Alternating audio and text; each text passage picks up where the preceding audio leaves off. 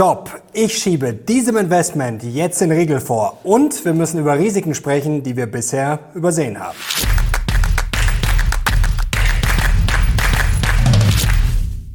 Servus Leute und willkommen zum aktuellen Briefing. Hier kommen wieder die heißesten Charts und News rund um die Börse. Und heute heißt das Motto Stopp. Ich verrate euch, wofür ich in meinem Depot jetzt ein Stoppschild aufstelle. Dann gibt's Mindblows, die vielleicht so ein bisschen ein kleiner Showstopper sein könnten. Dann gibt's einen Chart zur Jahresendready, den ihr so sicher noch nicht gesehen habt. Und eine Geldidee, die mehr als auf der Hand liegt. Und jetzt legen wir los.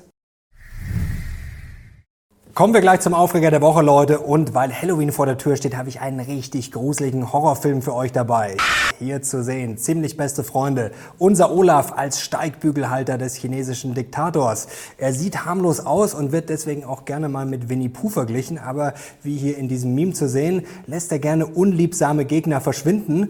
Übrigens auch Winnie Pooh, der ist nämlich tatsächlich aufgrund der Vergleiche in China verboten. Leider kein Witz. Der Horrorfilm Ziemlich beste Freunde war aber nur der Auftakt zu einer Horrorfilmreihe, denn es gibt gleich das nächste Projekt nach dem Hamburger Hafenterminal. Bund will Übernahme von deutscher Chipfabrik Elmos zulassen. Geheimdienste warnen schon wieder. Aber warum sollte man darauf auch hören? Fairer Wettbewerb mit China, ja, aber dass sich China bei uns überall einfach so beteiligen darf, nein. Vor allem, weil wir uns in China ja auch nicht einfach überall so beteiligen können. Na, Herr Kanzler, merken Sie was? Die Höhe der Beteiligung am Hamburger Hafenterminal wurde gedrückt auf 24,9 Prozent. Ja, durchaus sinnvoll, aber es geht ja vor allem um die wichtigen Daten, auf die China bald zugreifen kann. Kritische Warenströme, gute Nacht. Ein Stopp mit dem Stümpern wäre mehr als überfällig, denn wir fallen immer weiter zurück und werden jetzt bald wahrscheinlich sogar schon von einem Bundesstaat überholt. Und zwar von einem amerikanischen, von Kalifornien. Hier seht ihr es eingeblendet. Kalifornien immer weiter auf dem Vormarsch. Deutschland bald nicht mehr die viertgrößte Volkswirtschaft in der Welt. Hoffentlich nur ein Grusel und nicht Realität. Und jetzt kommen wir auch schon zur Börse und damit zum Marktbriefing.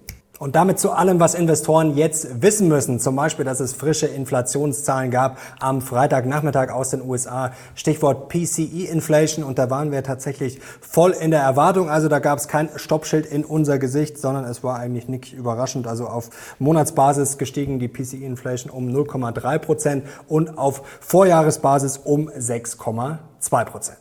Ein Stoppschild gab es diese Woche aber von der EZB und zwar ein weiteres. Wieder um 75 Basispunkte wurden die Zinsen erhöht. Gleich mehr zu den Notenbanken. Ich habe mir natürlich die PK von Christine Lagarde genau angeschaut. Wichtig, kommende Woche kommt ja auch schon die FED und zwar am Mittwoch, am 2. November. Schauen wir kurz auf das FED Watch Tool. Also scheint sie immer mehr herauszukristallisieren, dass es bei der FED ebenfalls um 75 Basispunkte nach oben gehen wird. Und das größte Stoppschild diese Woche hat wahrscheinlich Big Tech vor die Nase bekommen. Wow, Meta, mehr als 20 Prozent zwischenzeitlich im Minus. Warum?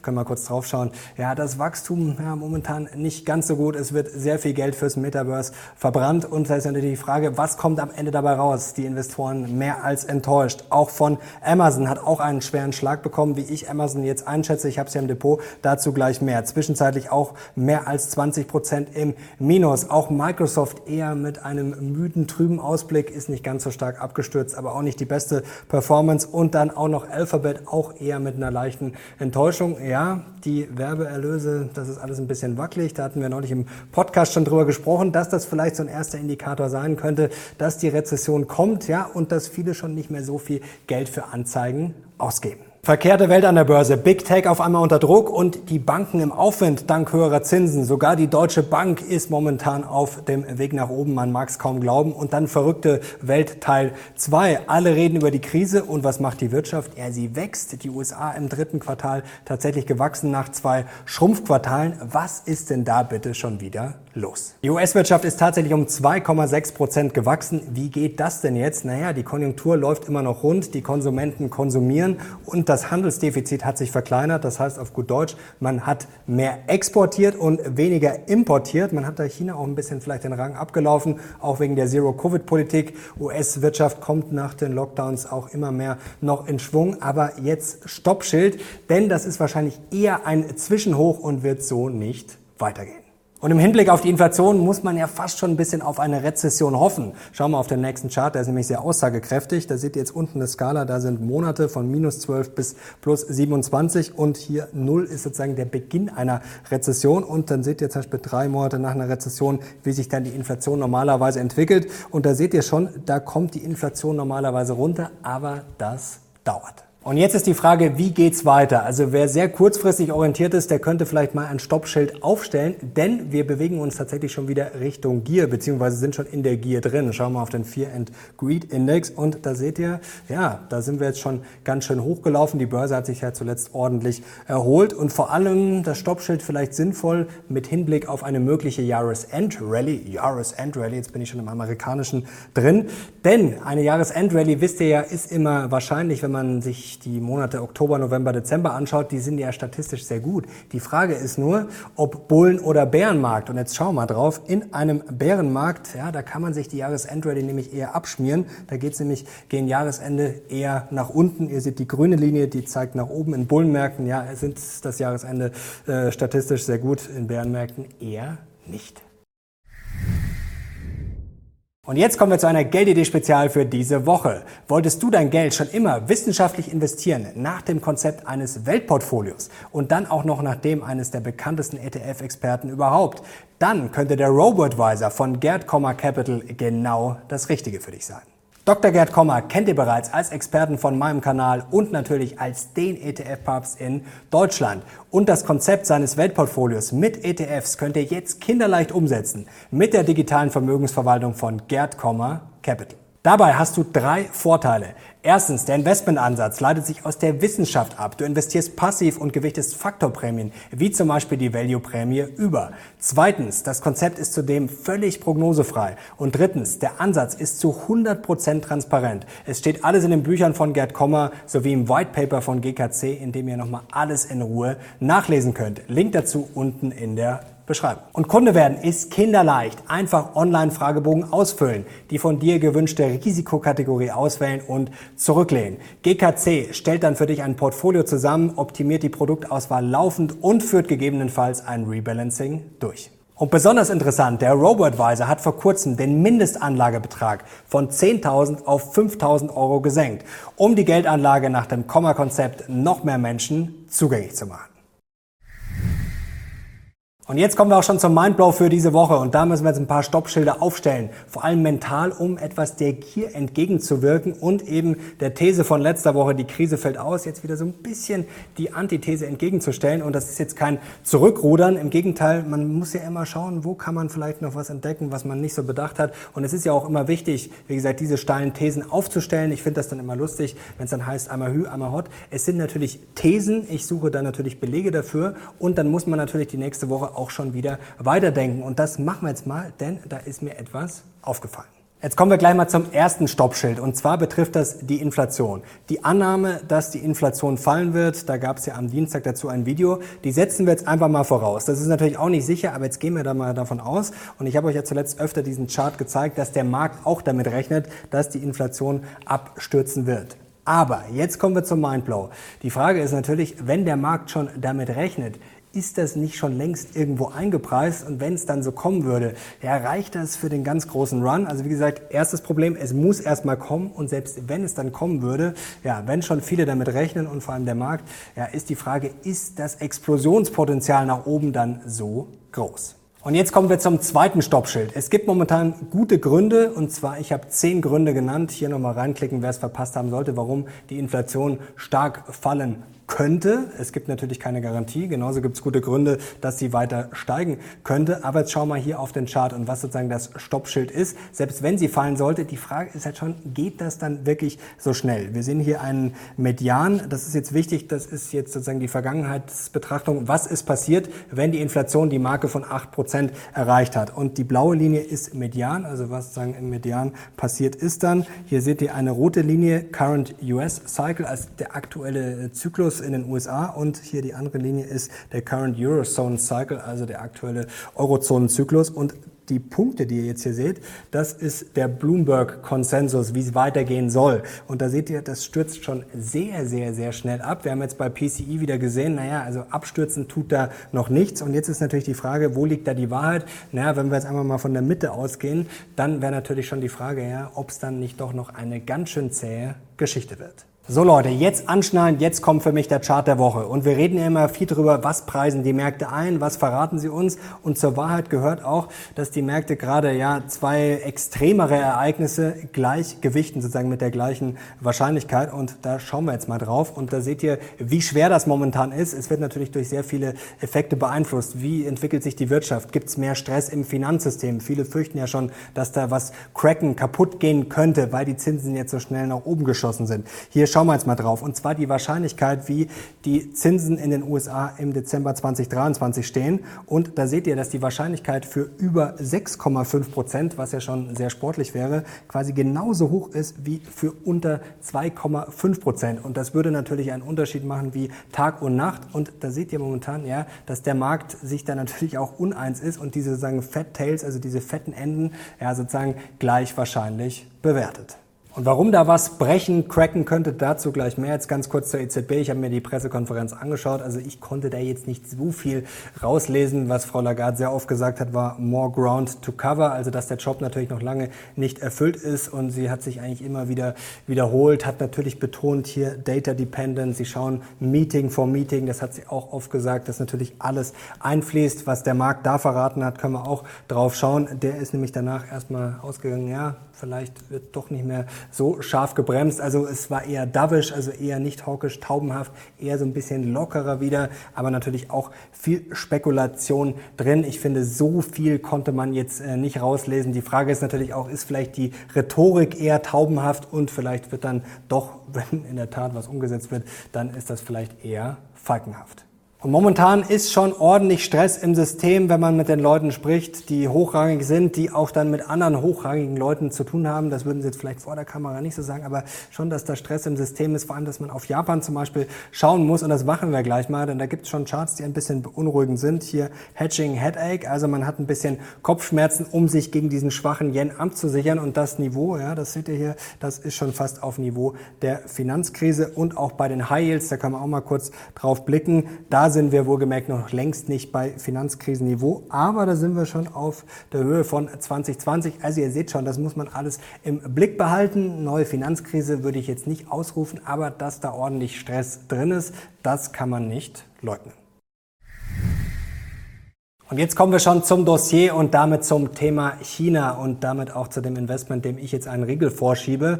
Ja, was ist da los? Es ist momentan wirklich ja ein Blutbad diese Woche gewesen. Die chinesischen Aktien laufen ja schon länger sehr, sehr schlecht, aber diese Woche hat es nochmal einen richtigen Abverkauf gegeben. Wir schauen mal auf diesen Chart hier. Bailing out ist die Überschrift und ihr seht, was da in den letzten Jahren reingeflossen ist, ja, von den Foreign Investors, also von den ausländischen fremden Investoren, wurde jetzt zum ersten Mal seit vielen, vielen Jahren Geld abgezogen also hier Net Sellers of China Stocks this year. Also das ist schon enorm, was da gerade passiert. Wenig überraschend, wenn man das äh, Winnie Pooh-Meme nochmal zu Rate zieht, was da mit Hu Jintao und Co. passiert ist. Wir haben am Montag schon drüber gesprochen. Also viele Sachen, die mehr als beängstigend sind. Und was mache ich jetzt? Ich stoppe erstmal meine Sparpläne auf meine Emerging Markets ETFs und wir können das mal kurz einblenden. Das ist jetzt hier aus einem Video vor ein paar Wochen. Da seht ihr hier die Gewichtung. Die hat sich zuletzt ja eh schon reduziert, gerade weil das natürlich alles sehr schlecht gelaufen ist. Da waren es rund 13 Prozent. Jetzt werden einige zu Recht sagen, ja, Emerging Markets ist ja nicht nur China. Das stimmt, aber China ist natürlich der größte Teil da drin und ich werde es jetzt vorerst erstmal stoppen, wohlgemerkt nicht verkaufen. Und jetzt kann man natürlich sagen, oh, das ist doch jetzt so günstig bewertet und das mag auch sein historisch und ich sage auch nicht, dass ich das jetzt für immer stoppe. Ich habe jetzt einfach die Sparpläne angehalten und wo fließt hin? Ich werde meinen US-Anteil aufstocken. Ja, das ist generell ein spannendes Gedankenexperiment. Das Geld, das da rausgeflossen ist aus China und jetzt vielleicht noch rausfließt, ja, wo fließt das hin? Äh, das habe ich neulich auch auf Twitter gefragt. Schreibt es gerne mal in die Kommentare. Da interessiert mich eure Meinung natürlich sehr. Also wie gesagt, ich habe das Ganze jetzt mal angehalten und das fließt jetzt bei mir hier in den US-Teil. Und der Vollständigkeit halber schauen wir schnell drauf auf mein ETF, was da drin ist. China, mehr als 28 Prozent. Jetzt könnte man sagen, okay, dann verpasst man jetzt auch Indien 15,7 Prozent. Ja, okay, aber wie gesagt, ich habe nicht verkauft, sondern habe jetzt nur einfach mal den Sparplan gestoppt. Auf Rang 3 ist aber auch schon Taiwan und wenn ich jetzt Taiwan und China zusammenzähle, bin ich bei mehr als 41 Prozent. Jetzt habe ich natürlich grundsätzlich nichts gegen Taiwan, aber ich glaube, das brauche ich jetzt nicht ausführen, diesen Konflikt, was da für Risiken drinstecken. Und jetzt kann man natürlich sagen, ja, okay, ist günstig bewertet, ist jetzt gerade am Boden. Ja, es ist richtig am Boden. Wir sind jetzt quasi auf dem Tief von der Finanzkrise bei chinesischen Aktien. Und man muss ja sagen, ähm, fairerweise, die laufen jetzt nicht erst seit einem Jahr schlecht, sondern eigentlich schon seit zehn Jahren eine Enttäuschung. Und wie gesagt, dass jetzt da der große Rebound kommt in den nächsten Wochen, Monaten und sich das schnell verdoppelt, daran glaube ich jetzt eher nicht. Und diese Renditechance kurzfristig, ja, auf die verzichte ich gern, weil wie gesagt, da überwiegt für mich jetzt eher das Risiko. Und jetzt kommen wir noch zu ein paar Geldideen und die erste Geldidee, die ich vorne angekündigt habe, die eigentlich auf der Hand liegt gerade, aber wo man vielleicht nicht unbedingt gleich draufkommt. Ja, es ist tatsächlich Luxus. Die fußt ein bisschen auf solchen Schlagzeilen. Hier können wir einblenden. Inflation starts to drag on consumers powering US economy. Also letzte Woche habe ich ja gesagt, diese ganz große Krise, die sehe ich jetzt nicht. Aber das ist natürlich völlig klar. Nächste Schlagzeile, Visa spending growth slows as consumers hit by inflation. Natürlich tut die Inflation richtig weh. In den USA ist ist es ja auch äh, extrem, was da quasi im echten Leben alles teurer geworden ist, dass sich da manche Sachen ja wirklich teilweise sogar verdoppelt haben im Preis im Alltag. Und jetzt ist natürlich die Frage, was passiert da? Natürlich werden die Leute weniger Geld haben und auch weniger Geld ausgeben. Aber ich glaube, zwei Sachen sind sehr interessant, wenn sich das sozusagen auftrennt. Wenn man mal bei den unteren Einkommen schaut, da könnte es sehr interessant werden, ja, wirklich Billigläden, also das könnten die einen sein, die profitieren. Auf der anderen Seite natürlich Luxus, weil da sind wir jetzt wieder bei dem Thema 10% Inflation. Wenn jetzt jemand richtig viel Geld hat, auf gut Deutsch ist es dem scheißegal. Und das ist jetzt nicht nur eine Theorie von mir, sondern schaut euch mal LVMH an. Ist dieses Jahr jetzt nicht bombastisch gelaufen, hält sich aber relativ stabil und ich überlege da jetzt tatsächlich, da noch ein bisschen aufzustocken. Und was man sich auch mal überlegen könnte, ob man sich vielleicht so Optionsscheine sucht, also wie gesagt, alles keine Anlageberatung. Ich denke jetzt einfach nur laut, wenn man sich vielleicht zwei Konkurrenten anschaut und der eine ist vielleicht eher höherpreisig und der andere eher niedrigpreisig, aber jetzt nicht ganz niedrigpreisig, also halt einfach ein bisschen billiger, so stuck in the middle sozusagen, könnte man vielleicht auch mal überlegen, ob man dann den präferiert, der sozusagen im höherpreisigen Segment unterwegs ist. Und jetzt müssen wir noch ein bisschen die Big Techs abarbeiten als Geldideen, aber ich sage jetzt nicht, dass es meine Geldideen sind, sondern ich schätze sie nur ein, ob es Geldideen sind oder nicht. Zum Beispiel Amazon. Da kann ich jetzt nur aufs alte Video verweisen. Das ist, glaube ich, ja, oder zwei Monate, nicht mal zwei Monate alt. Da habe ich ja schon ja, auch laut gedacht und gesagt, ja, eigentlich AWS, deswegen will ich sie noch im Depot haben, sonst der Rest überzeugt mich jetzt nicht mehr. Ja, und genauso kam es. Umsatz, okay, gestiegen um plus 15 Prozent. Aber wir haben genau die Probleme jetzt gesehen, die eigentlich bekannt waren. Deswegen waren viele vielleicht auch ein bisschen überrascht, warum es so steil nach unten ging. Aber von Amazon wird natürlich viel erwartet. Hohe Inflation tut auch weh. Es wird wieder mehr in den Läden gekauft. Wie gesagt, das könnt ihr alles nochmal hier im Video nachgucken. Das habe ich alles schon vor zwei Monaten erzählt. Alles kein großes Geheimnis. Ausblick jetzt natürlich noch schlecht. Das hat die äh, Investoren sicherlich geschockt fürs Weihnachtsgeschäft und das Wachstum fürs ganze Jahr zwei bis acht Prozent. Das ist bei Amazon natürlich schon sehr, sehr dünn. Also ich werde Amazon jetzt nicht über Nacht rausschmeißen, aber ja, ich es klingt blöd, man sollte nicht nach Gefühl entscheiden, aber Amazon ist bei mir vom Gefühl her so eine Aktie, die ich irgendwie gerne los hätte. Und man hat das, glaube ich, vor zwei Monaten auch schon gemerkt. Jetzt im Nachhinein ist man natürlich wieder äh, schlauer. Wenn es jetzt um 20 Prozent gestiegen wäre, hätte man jetzt sagen können, ja gut, dass ich sie behalten habe. Aber das Gefühl bei Amazon und wenn ich mir das alles anschaue und ABS hat er sogar jetzt auch ein bisschen enttäuscht, also war jetzt auch nicht gigantisch, obwohl das Wachstum dann natürlich immer noch da ist, ja, eher so lala. Also ich werde jetzt auf jeden Fall schon mal nicht nachkaufen und das weiter kritisch prüfen. Und dazu eine Frage, die Idee hatten wir vor kurzem schon mal, und zwar sich mal die ganzen Fang-Aktien, Tech-Aktien mal wirklich auf Herz und Nieren anzuschauen, da mal so eine kleine Serie zu starten. Mit Amazon haben wir damals angefangen, vielleicht werden da auch andere noch interessant. Zum Beispiel Meta, da will ich mir jetzt gar nicht lange aufhalten. Also das mag für viele eine Chance sein. Also ich bin von dem Unternehmen schon länger nicht überzeugt. Ich war auch nie drin, deswegen kann ich jetzt schlau daherreden. Ich werde jetzt auch nicht reingehen. Also mich überzeugt da wenig. Ich will gar nicht sagen, dass das Metaverse jetzt der ultimative Flop wird, aber ja, da muss halt, glaube ich, einiges kommen. Sonst wird es schwierig. Am enttäuschendsten finde ich eigentlich fast die Entwicklung bei WhatsApp, dass da irgendwie immer noch nicht wirklich äh, was dabei herausgekommen ist. Also ich finde da eigentlich sehr, sehr viel schlecht und ich will mich jetzt gar nicht auslassen. Also von Meta bin ich überhaupt nicht überzeugt. Die Börse sieht es ähnlich und von Mark Zuckerberg, ja, den finde ich auch nicht so gut. Also da will ich momentan auch auf keinen Fall investieren. Stichwort Adidas noch, da konnte ich diese Woche jetzt nicht so tief reintauchen. Ihr habt es auch mitbekommen. Adidas hat ein Stoppschild aufgestellt, ja, für einen berühmten Sänger, für einen Rapper, der ist da jetzt knallhart rausgeflogen. Das wird Adidas natürlich auch wehtun. Soll ich mir das mal genauer anschauen? Ich bin ja auch investiert, wohlgemerkt für mein Zockerdepot. Läuft gerade nicht so gut. Ich habe vor kurzem mal ein bisschen was nachgekauft. Jetzt kaufe ich erstmal nicht mehr nach, sondern schaue mir das erstmal genauer an. Aber wie gesagt, ich bin da nach wie vor drin und habe jetzt auch nichts verkauft. Und weil ich gerade so im Flow bin, etwas, was ich euch jetzt nicht vorenthalten will, ich habe diese Woche die These äh, gelesen, dass man die Hausbauer in den USA ähm, shorten könnte. Ich will jetzt gar keine Meinung dazu abgeben, ist vielleicht eine ganz interessante Idee, wenn manche vielleicht noch nicht so runtergekommen sind. Und mir ist irgendwie, ich weiß nicht warum, Helmer Eigenheimbau in den Kopf gekommen und habe einfach mal nachgeschaut und gedacht, okay, vielleicht ist da auch noch nicht so viel weg. Aber die Aktie ist wirklich katastrophal gelaufen. Ein Jahr mehr als 70 Prozent Verlust.